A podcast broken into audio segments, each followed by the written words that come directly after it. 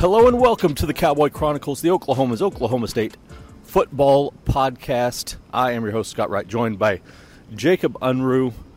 It is the post-game edition following Oklahoma State's 33 to 7 loss to South Alabama. A um, dispiriting was the word I went with in my game story, Jacob. Uh, I That's was, a good I one. was, I was looking for a, a, a really good word to describe this one that is suitable for print, and uh, that was uh, that was about the best I yeah, could do. I, I went with frustrating. I went a little more simple just because everyone kept saying frustrating in the post game, but frustration, dispiriting, um, Discouraging. disastrous. Disastrous. um, sort Lot of of curse dis- words we can't say. a lot of dis words that fit. yeah, fits this game tonight. Yeah, so we'll uh, we'll get to as much as we can here on the uh, the Cowboy Walk and Talk as we head back to our cars. We're leaving Boone Pickens Stadium. It's awful quiet out here in Stillwater. It absolutely is. Very, Of course, it's very quiet. Twelve forty a.m. Yeah, it is. It's a it's a late night after a, uh, a very difficult loss. Let's start with this. I know a lot of fans are bothered by the quarterback carousel. Yes. Look at my mentions. Yes, exactly. On I X. continue to contend, and I think tonight proved it more uh, more vigorously. The offensive line is a far bigger concern for this offense than the quarterback. The quarterbacks can't function right now. No, They could not function tonight. Um, it was a big problem. Alan Bowman was running for his life. Gunnar Gundy was running for his life. Garrett Rangel briefly ran for his life. yes, It just made things incredibly difficult, and you can't evaluate. it. I don't know. You know, I know Mike said on Monday, how do you pick a quarterback and tell the other two why they didn't get the Right. job? I'm still with him on this. How do you Yeah. pick one? right, no, and he. I, I asked him this question in postgame, and he didn't really follow what I was trying to get at. Like, I don't even know how you try to evaluate your quarterbacks when they can't go through their progressions Yeah. I, I- I completely agree.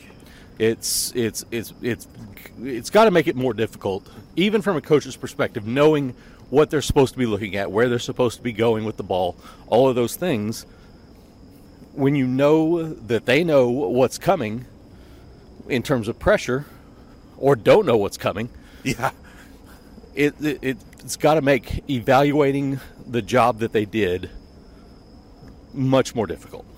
And you know, Garrett Rangel kind of got the short end of the stick. Only got a couple of possessions at the end of the game in desperation time. Was one of five passing, but mm-hmm. everybody in the stadium knew he was going to throw the ball. Yeah, they weren't handing the ball off at that point. No. So and he missed a practice this week, according to Gundy. Right. He was sick. So I get why he was the last guy in. But how do you evaluate him right now? He got one less series than everyone else in Arizona State. yes, He got two less series than Bowman and three less than Gundy tonight. Right. So I, I mean, you can't knock him out of the race, and right. he's not getting. If you're wanting to make this even, he's not getting the the even reps. No, no, he hasn't, and he's been in in in in situations that aren't just typical offensive situations. We talked about tonight already. Um, you know, at the end of the game at Arizona State, they were trying to run out the clock. Yeah. And he didn't really get to operate in the normal offense in that scenario either. I really, I think he might be the most consistent out of uh, Yeah. out of the three. I think he's looked the best passing when he's run the offense like normal. Right. You know, I know I know a lot of people are down on on Alan Bowman. I still I still think he um, I still think he brings something to the table Yeah.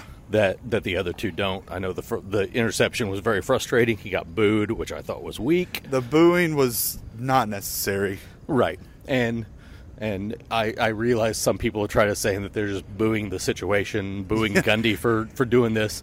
If that was true, they wouldn't have cheered like crazy yeah, when Gunnar Gundy came they on the chanted field. Gunnar Gundy's name. That They just kind of sealed it for me that it wasn't exactly Yes. directed at the coaching staff. Exactly.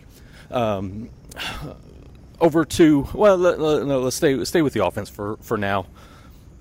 Uh, I didn't realize it until we were talking after the game when we broke down the run numbers, splitting running backs apart from the quarterbacks. the running backs rushed 17 times for 66 yards, almost four yards a carry. Yeah, not bad. That kind of blew my mind. Obviously, they couldn't run the ball enough because they got so far behind. They had to get away from it.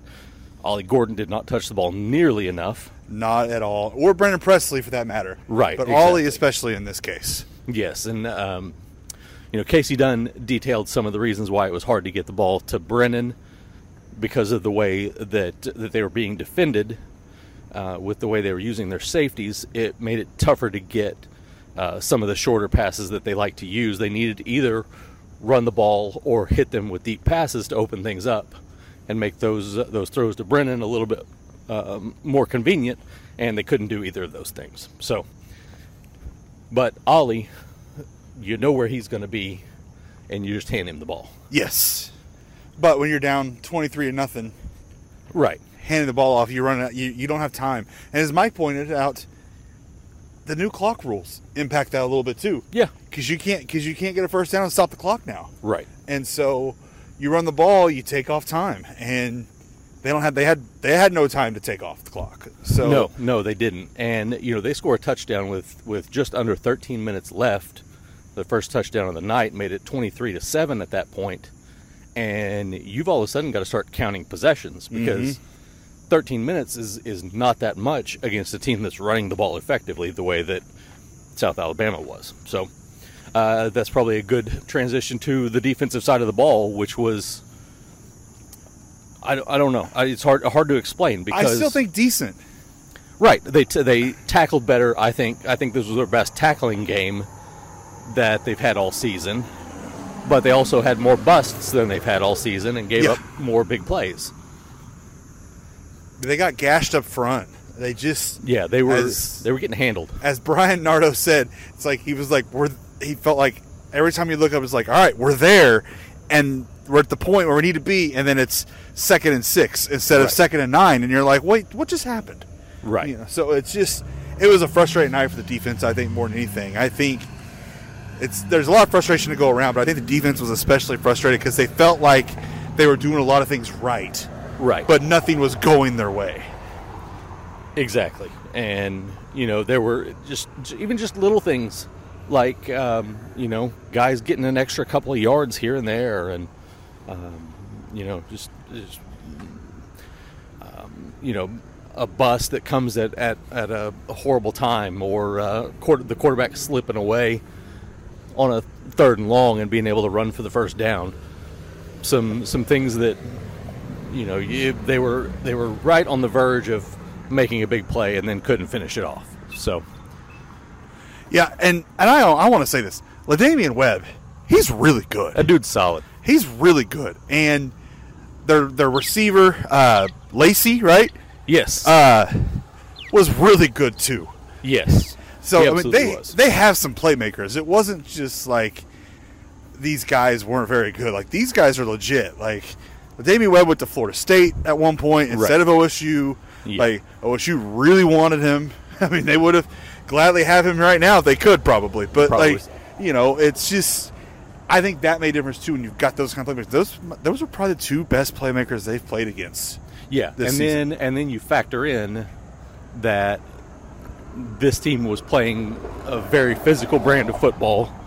They were uh, they were matching up and often beating OSU in the trenches. Mm-hmm. And then you add the playmakers behind that, and it was a uh, a very difficult night all the way around for for Oklahoma State. I would say the next most important thing in terms of well there was there were a lot of things you start you start naming if, you, if somebody says what went wrong for Oklahoma State you you got to have a full notebook to uh, to get yeah. the list drop passes um, I mean the Jaden Bray pass early on was going to go for a touchdown It was he was yes. long gone. Um, uh, Brennan Presley muffs a punt, which I, I think we can probably count on one hand the number of times he's done that in Yeah, his entire career. That's that was that was strange. That's that gave them a field goal and, and some momentum.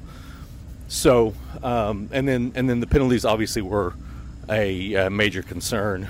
It, They've there- had a lot of penalties through three games. yeah, and and tonight's the you know, they only had what seven accepted, I guess, out of Yeah, seven accepted and five were on offense. Right. Because I'm not counting the uh, catch interference on a punt Right, as offense yeah. like it was in the stats system. Like, Right. But yeah, one defensive penalty, five offensive penalties, and I think four of them were holding. Right. That were accepted. Yes, and they just seem to always come at at a really bad time. One Not took a 34 yard pass from Ta- Talyn Shettron Right. away. Like, just this is Another not one was like an eight yard gain. I want to say it was a first down carry by Uh-huh. by Ollie Gordon.